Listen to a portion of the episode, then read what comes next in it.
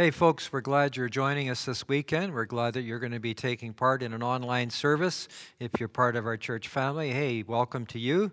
And if you're watching us for the first time, we're glad you're doing that. And please feel free to check in with us, uh, send in a message if you want to talk to us after the service or during the week. Glad to do that.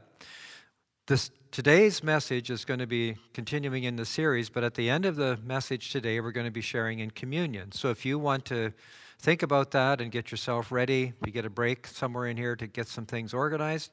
We're going to share communion at the end, and we'd love to have you do that. Also, if there's someone that you would like to see watch the service with us, give them a buzz uh, as we start in today. And uh, boy, it'd be great. They can join us online. All right.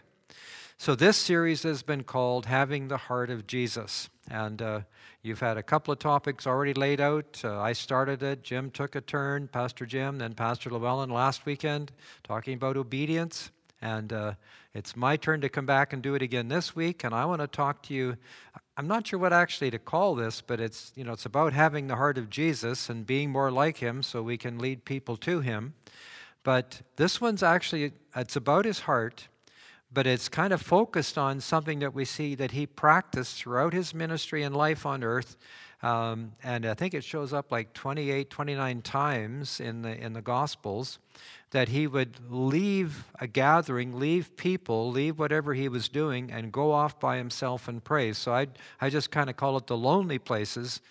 Having the heart of Jesus, we've got to be able to follow that practice of solitude and prayer that he seemed to do often. So I'm going to take my thoughts out of uh, the book of uh, Luke. There can be three or four different passages we look at, but the first one's in Luke chapter 5, verses 15 and 16. So if you got your Bible there, your Bible app, uh, you can follow this. Let's read it together.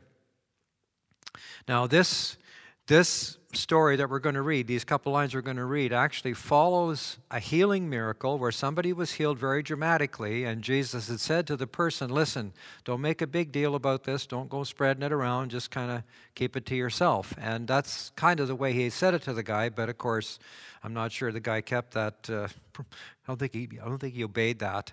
So, anyway, this is what it says Yet the news about him, Jesus, spread all the more so that the crowds of people came to hear him and to be healed of their sicknesses. Now that's quite something. So the people are hearing about him. He's the, he's the health line that they've got to go to, and they're, they're just coming from everywhere as the word spreads, and they're coming to see him. So it says that they've come to hear him and to be healed, and then it says this But Jesus often withdrew to the lonely places and prayed intriguing. So here's people coming towards him to hear him and to be healed by him, and he did lots of that. But there seems to be this rhythm in his life where he would leave it and go off by himself to some secluded place to pray, to the desert, up a mountain. You'll hear that term used lots. He'd go to the mountains and he'd just be by himself and pray. I read this little article online. It was called uh, Soul Shepherding by Bill Gaultiere. And he, and he writes this Continually, Jesus withdrew from people, uh, from daily life activities and the demands of his ministry to be alone with his Father and pray. Jesus' solitude and silence is a major theme of the Gospels. His ongoing intimate relationship with Abba Father, his Father, was the source of his compassion, his wisdom, and his power. And we see those things displayed on every page of the Gospels. So, what's the takeaway here for us? If we're going to be like Jesus, Jesus would leave his busy life repeatedly to go and be by himself, uh, to spend time with his Father in prayer. And that actually became the source of his energy, his, his anointing, his wisdom, his strength. Uh, that's what he drew life from was his time in prayer. Now, yeah, it's kind of interesting because uh, in Jesus we have this mixture of God and humanity. And so somehow in there, there's actual need that Jesus needs to do this for himself. And also, we always know that he is setting us an example. He said, Here's a practice, here's something that should be in your life. So if we're saying to ourselves, we want to be more like Jesus, then this needs to be part of our life. Now, if you know me, you know I often talk about the Lord's Prayer. I pray the Lord's Prayer every day. I prayed it this morning when I drove over uh, on the commute, and uh, I always pray to the Lord's Prayer. It never gets old. It's always got something fresh for me. And, you know, there's, you know, our Father in heaven, how, how holy name of the Father in heaven. And then it talks about your kingdom coming and let your will be done, let your kingdom come. Such grand things like the kingdom of God coming, the will of God being accomplished on earth. And then the next line is, and give us this day our daily bread. It's like profound to like something kind of ordinary, it sounds like. I don't think it's just praying for bread on our table. I think it's a call out to God for the bread that we need for our spirit and our soul to feed the inner man. There's, there's a spiritual nutrition that we need. And I just want to say again if you don't have that practice in your life of taking time on a daily basis to slip away and be with the Lord, and then maybe when you can on a bigger level, like take more time off on a day off or an evening off, and, and find some privacy and just have conversation with God, I think we need that to feed our soul. Now, here's, here's one of those stories. This is continuing on in the book of Luke. Luke. This is chapter 6, verses 12 to 16. It says, one of, the, one of those days, Jesus went up to the mountainside to pray. There it is again and spent the night praying to God. When morning came, he called his disciples to him, and he chose 12 of them, whom he also designated as apostles. So he's picking people and putting them in a, in a very important position and leading the church. There was Simon, who he called Peter, his brother Andrew and James, John, Philip, Bartholomew, Matthew, Thomas, James the son of Alphaeus, Simon who was called the Zealot, uh, and Judas the son of James, and Judas Iscariot. And you know, that guy's story doesn't end very well. But he called these people out and he put them into a position. But before he did that, it says he spent the night in prayer and, uh, you know, prayed through the night. And then he, he made these big decisions and, and took this important action. I just want to ask us a simple question. Do you have a big decision that you need to make in your life? Is there some major thing happening in your life that you got to make some big choices about? Is there something happening in your family, at work, uh, maybe in your health? There's things that you've got to really decide upon, and you got to you got to come, come to a conclusion about something. Can I really recommend if you're going to be like Jesus and have the heart of Jesus? Go and spend some time in prayer and pray enough time to get the answers that you need. Get, get God's mind, get God's perspective on your decision. Uh, Jesus himself, this mixture of God and man, he prayed to his Father before he made a major decision in his life. Maybe that's good advice for us. Another story, and this is it's in the same kind of passage, it's in chapter 9. So it's not like right after, but it's kind of continuing on in this journey. And it says this, chapter 9, verse 28 to 32. About day, eight days after this, Jesus said, after Jesus said this, he took Peter and John and James with him and went up into a mountain to pray. Sounds familiar. And he was praying, and as he was praying, Jesus, the appearance of his face was changed and his clothes became as bright as a flash of lightning. If you've seen a flash of lightning, this is like wham. As he was praying, he was changed.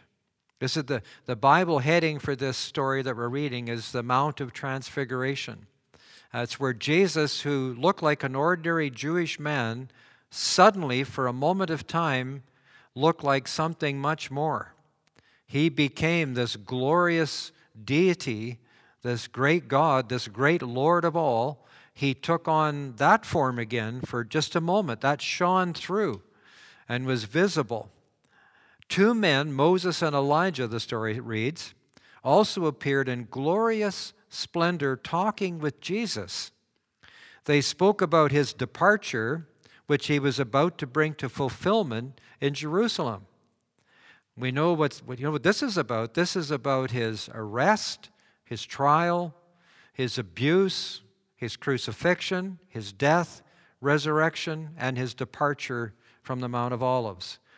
All of that dramatic span of time, he's in council with these two messengers from heaven, in a sense.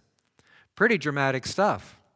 Now, Peter and his companions were very sleepy, but when they became fully awake, they saw his glory and the two men standing with him. And I'm not going to read the rest of it, but Peter said, Hey, let's just stay here. Let's build some houses. Let's set up a permanent camp right here. Let's stay in this beautiful place with this glorious Jesus and these supernatural visitors from heaven. Let's just stay here. And Jesus said to them, No, uh, the mission is actually down there. We're going to leave the mountain and go back and engage people. And I guess that's kind of like us even as Pentecostal charismatic people, sometimes we have a, a great encounter with God and we'd, we'd like to stay there. Like it's beautiful, it feels great, we're encouraged and inspired, and we want to just stay in that place. But God says, no, you actually have a job to do. You need to leave this and, and go back and engage the people who need to know about me. But I want to back up in the story. As he was praying, he was changed. I just want to say this to us. If we're going to be like Jesus, and we're not going to become a Jesus, we're going to be like him, uh, we need to pray until we're changed. We need to stay in an attitude of prayer until God begins to change the deep things of our heart and really put in the, His glory into our lives and, and transform us in what, into what God wants us to be. Um, I'll say it this way too like these men saw something. You and I need to pray until we see something. What am I saying? Well, we need to get an understanding, whether it's in our mind, whether it's a, we hear a voice in our heart, or we actually see a vision, or read something in Scripture that makes it come alive to us. Somehow we need to get a really good perspective of who Jesus actually is. To become like him, we have to see him. As we see him, we do become like him. Um, we need to see this glorious one that they saw. Jesus wasn't just a Jewish man, he was the creator, he was the king of glory, uh, he was the Son of God, he was all of those things. And so we need to see who he actually is. And by praying, uh, we can be changed by what we see and experience as we spend time with the Lord. Now we have one final story we want to read also about something that Jesus prayed about. And as I mentioned, we're going to be sharing communion in just a few minutes.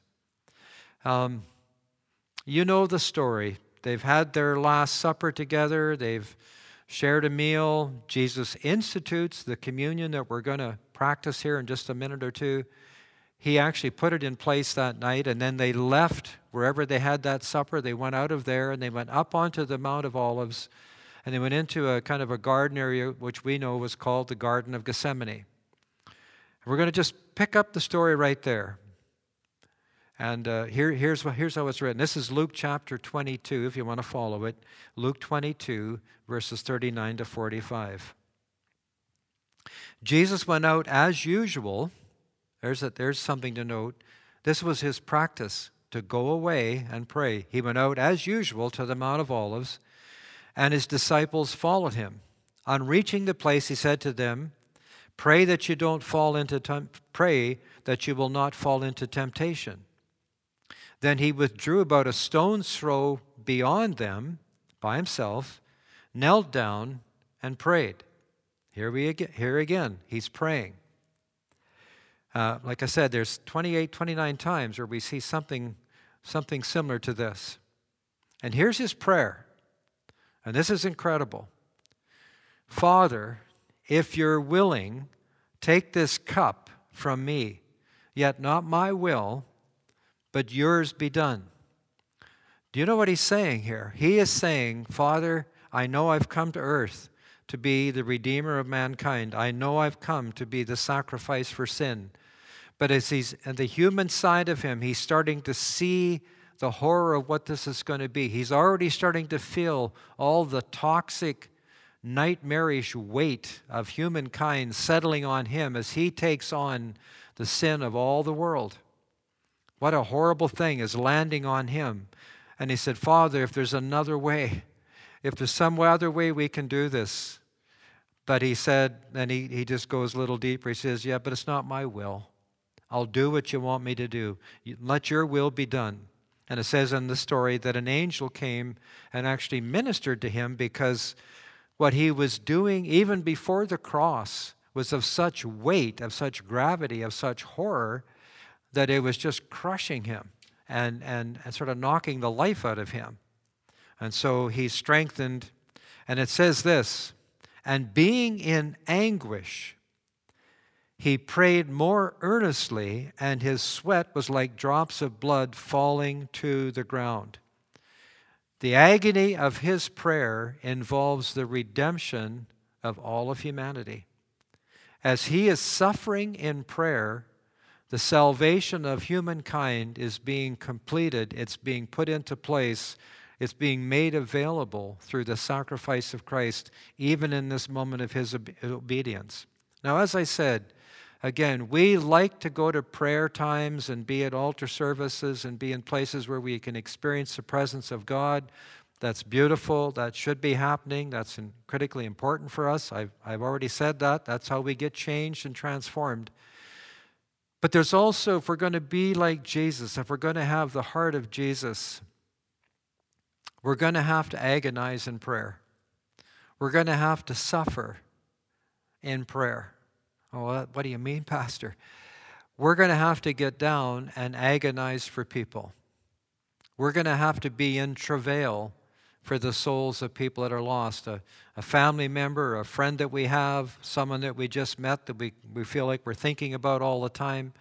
Maybe it's uh, the missionary that in the far field is working with people, but we're going to, we need to be investing enough energy into prayer that it's actually costing us something that it's, it doesn't feel good. It may actually hurt as we carry a burden in prayer. It can actually, when you're done, you could feel exhausted. There was a, I think it was David Brainerd was a real prayer warrior. People like that, they spent hours in prayer. Some of these great revivalists of years gone by, they invested evenings and weeks sometimes of giving themselves to seasons of prayer.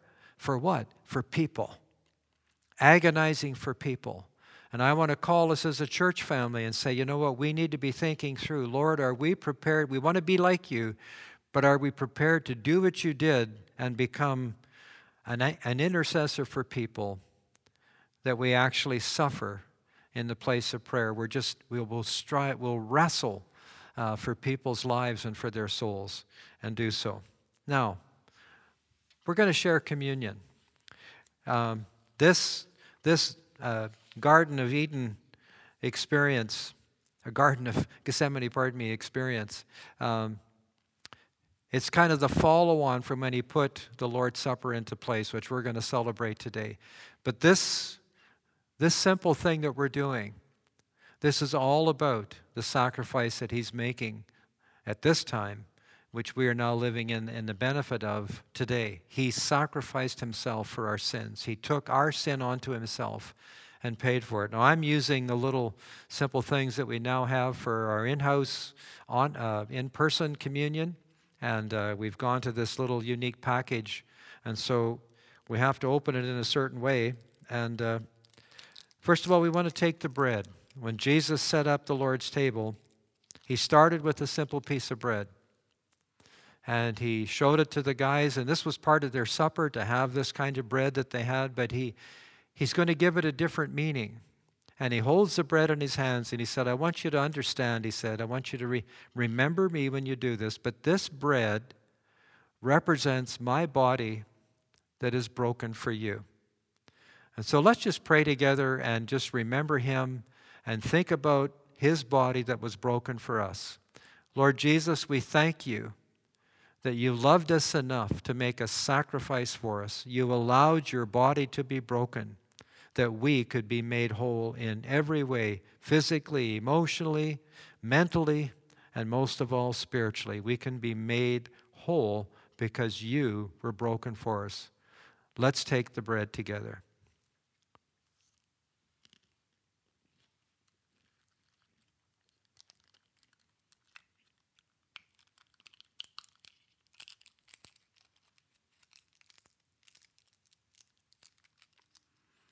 Later that night, when they had their supper together after they'd taken the bread, he took a cup and he held it up to them. again, this, this cup of, of wine that they would share together, uh, that was common for them. It was part of their practice. But he said, I want you to realize that this, this cup represents something more. And this, this cup is representing my shed blood. And this shed blood actually, in a sense, buys for you a new relationship with God. It makes a new doorway. It's a, it's a covenant that can be made with you and Almighty God because I have shed my blood to pay for your sins and cleanse you and make you clean and whole on the inside. And so, as we have this cup, he said, When you take it, when you drink it, remember me. This is done for you. So, Lord, we say thank you. Thanks, Lord, for pouring out your life for us. And in, when you let your blood be shed, you were, you were giving up your life for us. And that blood that you, that you gave on the cross, where you were so wounded and there was, you were bleeding so badly, that was your way of paying for the sins of mankind and washing them forever from our lives if we would just ask you to come into our lives and to forgive us. So, Lord, thank you for this cup. We ask you to bless us as we share together. Let's take the, the cup together.